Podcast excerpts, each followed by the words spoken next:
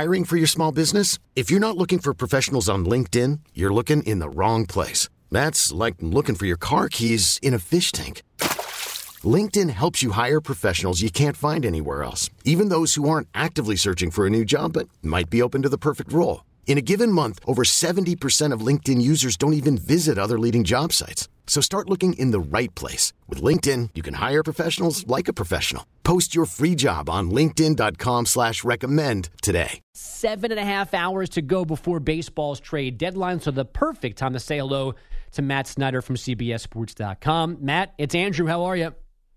I'm good. I'm tired, but uh, excited to get going. uh, I'm with you on the tired part. Um, can we take a post Juan Soto nap? Soon is he going to move soon ish and let us all relax, or is this going to go all the way to six o'clock today? Yeah, no. My initial reaction was no. I don't think so. That's the short answer. Uh, I would. My guess is it's going down to the wire, and if you had to say the most likely team that he will be playing for 12 hours from now, I, I would probably say the Nationals. Um, I, I'm not saying he's not going to go. I think it's still a, a, a decent possibility. I'm just saying if you said like rank the teams in order of the likelihood on who he, he will be with, I think I would put Nationals one. Matt, if you were sitting in the Cardinals front office, Padres, Dodgers, whomever, is there a reason not to basically write a blank check to the Nationals for Juan Soto right now? Well, yeah. I mean, it's uh, it's complicated. It's just at some point you can give up too much, right? And I, I know for years before Mike Trout signed his extension, we would play with all sorts of scenarios on like, well, this team could give up this, this team could give up this. And anytime you looked at specifically what it might take in terms of big league talent, you would always say, all right, well, Trout's way better, and you would give up anything you could for him, but it still seems like you're giving up too much. But then if we if we dropped a few guys off of the trade scenario, then it'd be like, well, now it seems like if you're the Angels, you shouldn't give up Trout because you're not getting enough back. Sometimes you have a player where it's just not going to make sense for either side, and it's entirely possible that that's where Soto is. I, I do think that there's even more merit to it from uh, on keeping him from the Nationals end, just because he's so young. He's only 23, and, and when you talk about oh, getting back a huge prospect package. Well, man, he's 23. That's prospect age. So, like, he's he's essentially in some ways still a prospect on that front. Only you have a sure thing, uh, and that's the biggest problem with the prospects is they're not sure thing. Well, he is, and he's the right age. So that's why I'm I'm wondering if they get to a point where Mike Rizzo is kind of like, you know what, what are we doing here? Um, and, and again, if you're the other teams and Rizzo says he has to be knocked over, you might get to the point where you're like, all right, uh, it's the Cardinals. We're, we're a playoff contender right now. We have to give up four players from the big league roster. Are we really going to do this? You know, so I, I, I just wonder if it's going to get to that point with anybody. Yeah, and I, I guess maybe I've missed this, um, but has anybody actually explored whether this Nats Soto relationship is fixable? I mean, could we at some point not do him, not not trade him now, get to the winter, reassess. Maybe there's an ownership change, and he is a national for life, like we all expected, or is it a foregone conclusion that they're going to trade him at some point? I think it's always fixable. Um, you know, it seems like all along he was amenable to a, a long-term deal. And you know they're going to sell the team like like you mentioned like a lot of people are, are saying they're going to. But maybe a new ownership group maybe you get somebody like a Steve Cohen in there who says whoa whoa what are we doing? I want to send I want to give this guy 750 million dollars to be a Nationals for life. Any problems that they've had I think would all of a sudden fall by the wayside and everybody would be best friends again. So yeah I, it can always be solved with a little money as everybody knows uh, so yeah, I would say it's fixable, especially since he's under team control for another two years after this year. It's not like he's a free agent at the end of the year, and we're so far down the road. Um, obviously, that's the big a big reason why it's a big deal to maybe trade him right now is because if you are going to trade him, throw in the extra two years of control. Now all of a sudden he's not a rental. The other team has a pretty big window to negotiate an, uh, an extension with him should they choose to do so.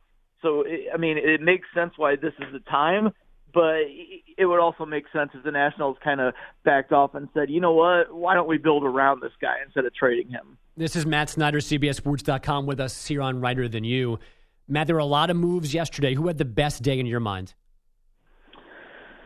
Uh, it might have been the Yankees.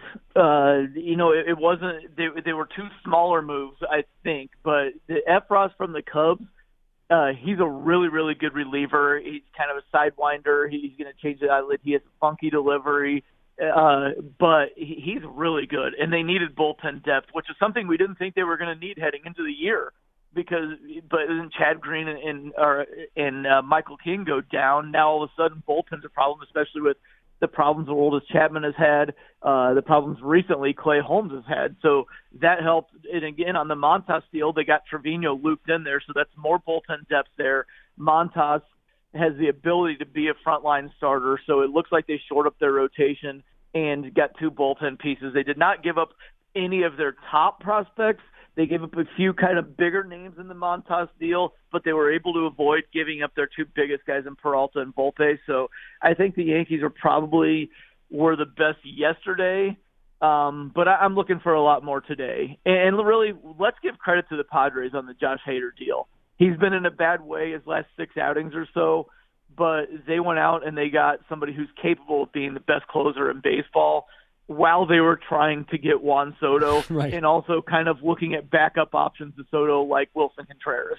And and how do they keep doing this, Matt? Because I mean, it feels like they're almost their entire roster is guys, especially pitching wise, are guys they've traded for. They get Hader yesterday, and they still have the the bullets we believe to get Soto. How do they have infinity prospects and infinity resources to keep making all of these moves? Well, when when Preller first took over, remember he completely went for it all at once. He traded for like Craig Kimbrel and Matt Kemp, and uh, Yasmani Grandal actually went back to the Dodgers.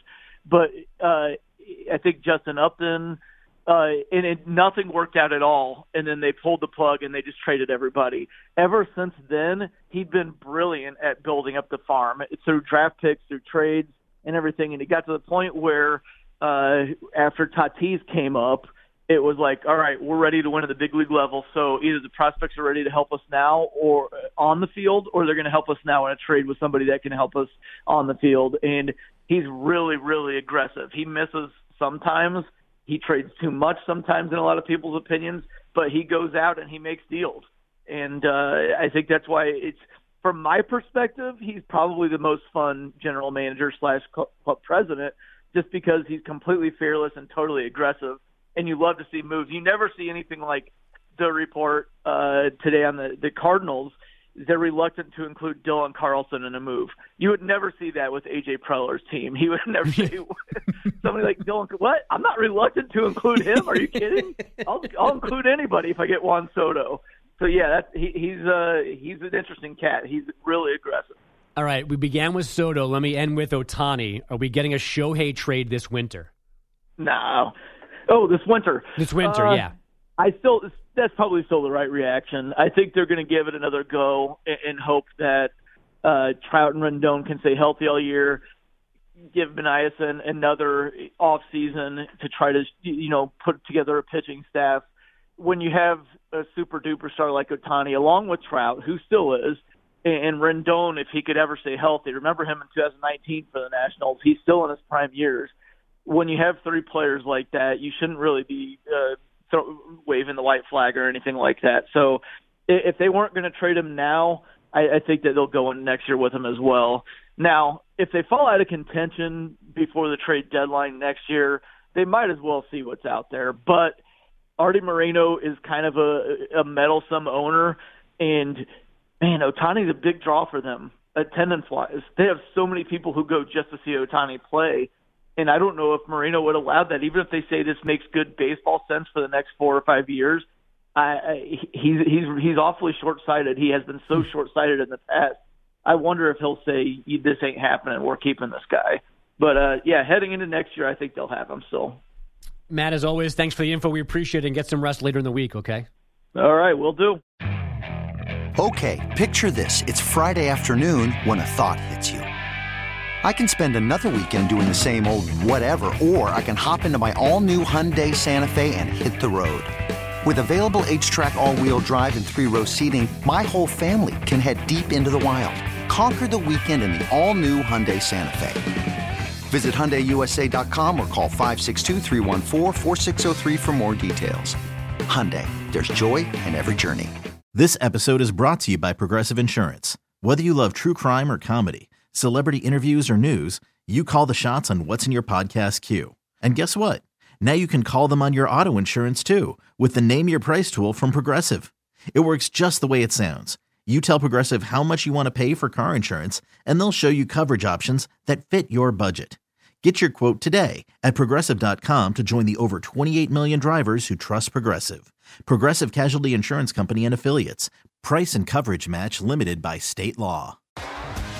T Mobile has invested billions to light up America's largest 5G network from big cities to small towns, including right here in yours. And great coverage is just the beginning. Right now, families and small businesses can save up to 20% versus AT&T and Verizon when they switch. Visit your local T-Mobile store today.